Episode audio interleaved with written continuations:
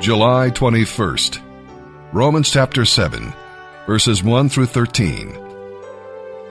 Now, dear brothers and sisters, you who are familiar with the law, don't you know that the law applies only to a person who is still living? Let me illustrate. When a woman marries, the law binds her to her husband as long as he is alive. But if he dies, the laws of marriage no longer apply to her. So while her husband is alive, she would be committing adultery if she married another man. But if her husband dies, she is free from that law and does not commit adultery when she remarries. So this is the point. The law no longer holds you in its power, because you died to its power when you died with Christ on the cross. And now you are united with the one who was raised from the dead. As a result, you can produce good fruit, that is, good deeds for God.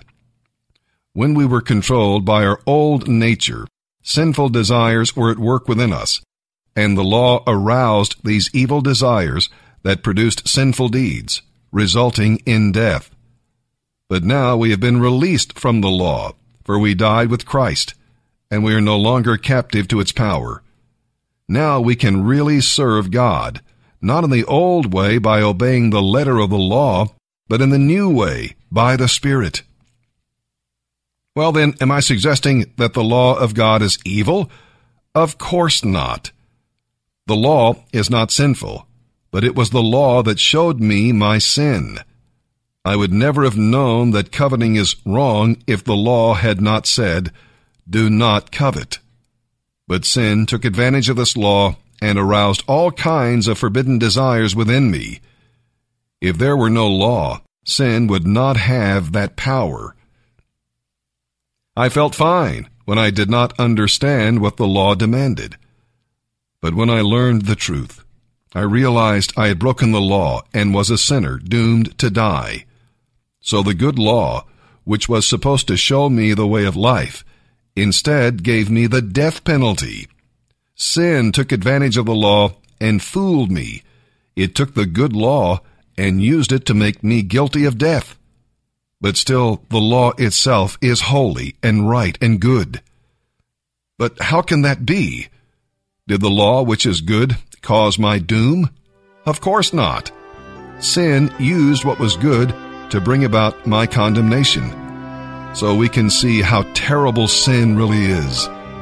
It uses God's good commandment for its own evil purposes. Good morning, everybody. This is Josh Stortz, Phase 2.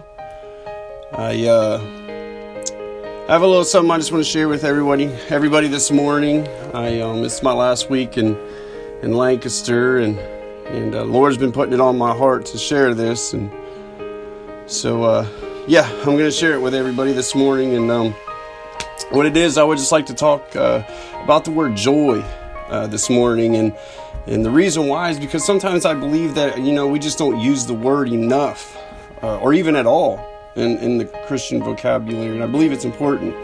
And the reason I believe we don't use the word joy often enough is because we confuse it with happiness. Now you might be thinking, Josh, you're crazy. You can't be full of joy and not be happy. And I'll get to that in a moment. But see, we believe joy is found in pleasure, sex, drugs, parties, etc. We believe also that it's found in security, our mother's protection, dad's approval, and things of that nature. And even further, we believe it's found in prosperity, money, power, so on and so on. But however, we are only believing a lie that Satan is constantly telling the world to believe. See, in James chapter 1 verse 2, the author doesn't say count it all joy when you hit the easy button and everything just goes your way. No, the author tells us to count it all joy when you fall into various trials. Now, this is the part I tell you, joy is not the same as happiness. Although they may overlap, happiness depends on circumstances. Joy depends on God. Happiness vanishes when life turns painful. Joy keeps on going and growing. See, we want to believe we will be happy by circumstances all the time.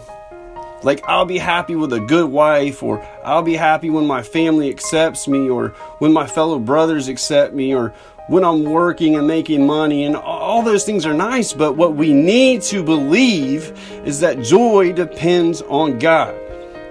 In 1 Peter chapter 1, verse 8, the author tells us, "You love him, though you have not seen him. And though not seeing him, now you believe in him and rejoice with inexpressible and glorious joy."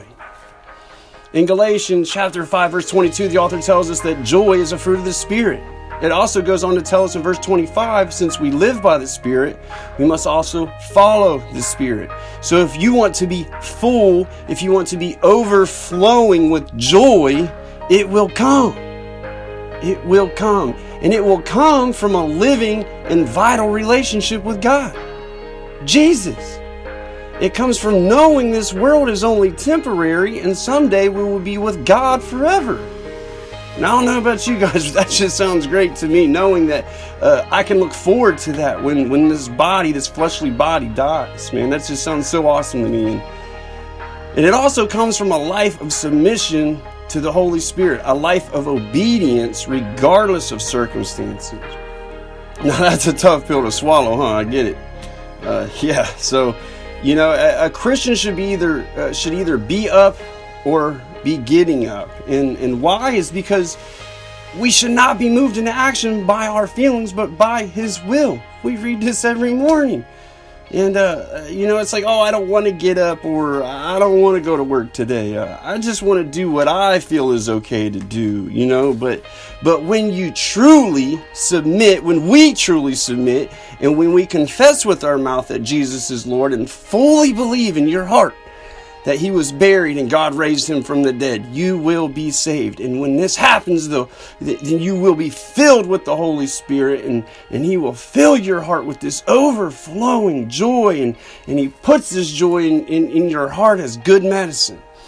Proverbs chapter 17, verse 22 tells us a joyful heart is good medicine.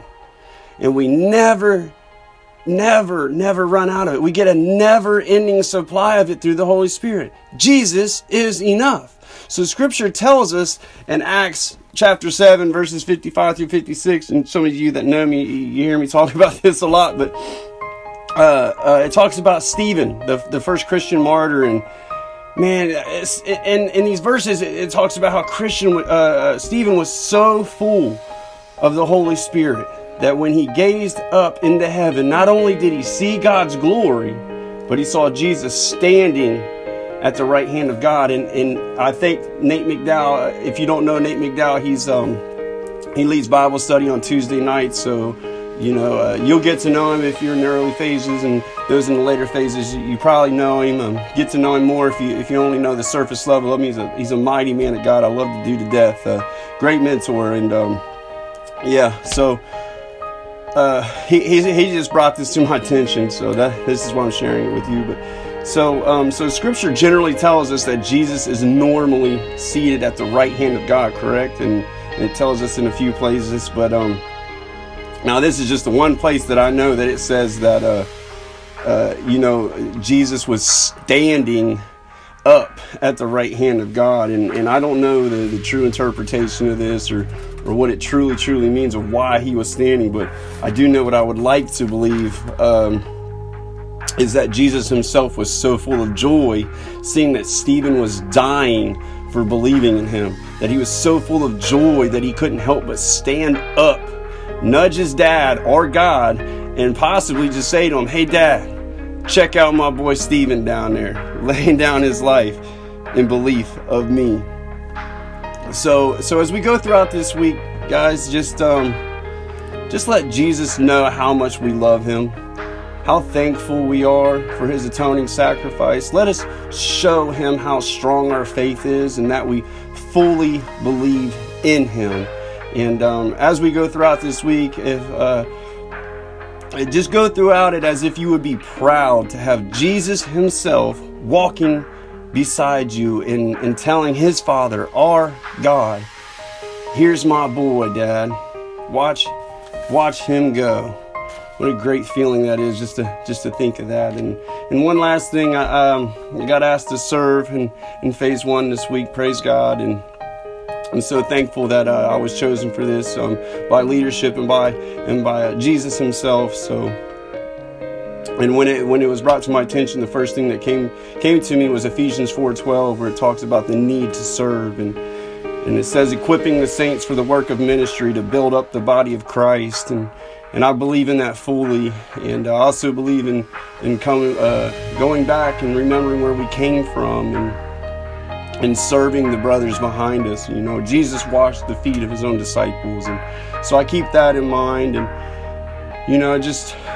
all of us just need to remember to represent Christ with compassion and bear witness all that we say and do, and just carry on Christ's work.